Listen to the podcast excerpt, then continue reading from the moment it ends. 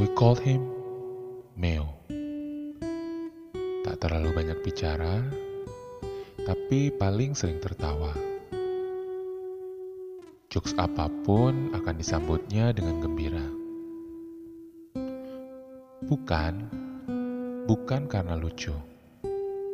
Kebanyakan malah garing. Namun, itulah usahanya untuk menghargai. Tidak hanya soal lelucon, hal yang lainnya juga begitu. Dia tidak pernah menyebutkan hal jelek ketika kami, teman-temannya, menghasilkan sesuatu. Kalau bagus, dia akan kegirangan. Sebaliknya, dia akan tersenyum. Memaklumi, itu kelebihannya.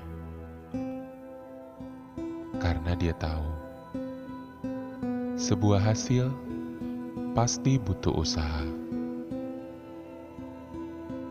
Sekecil apa pun.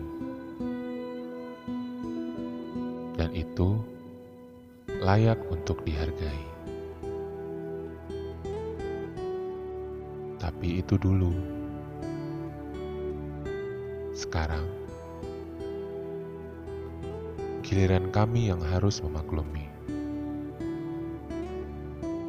Kalau tawanya, takkan kami dengar lagi.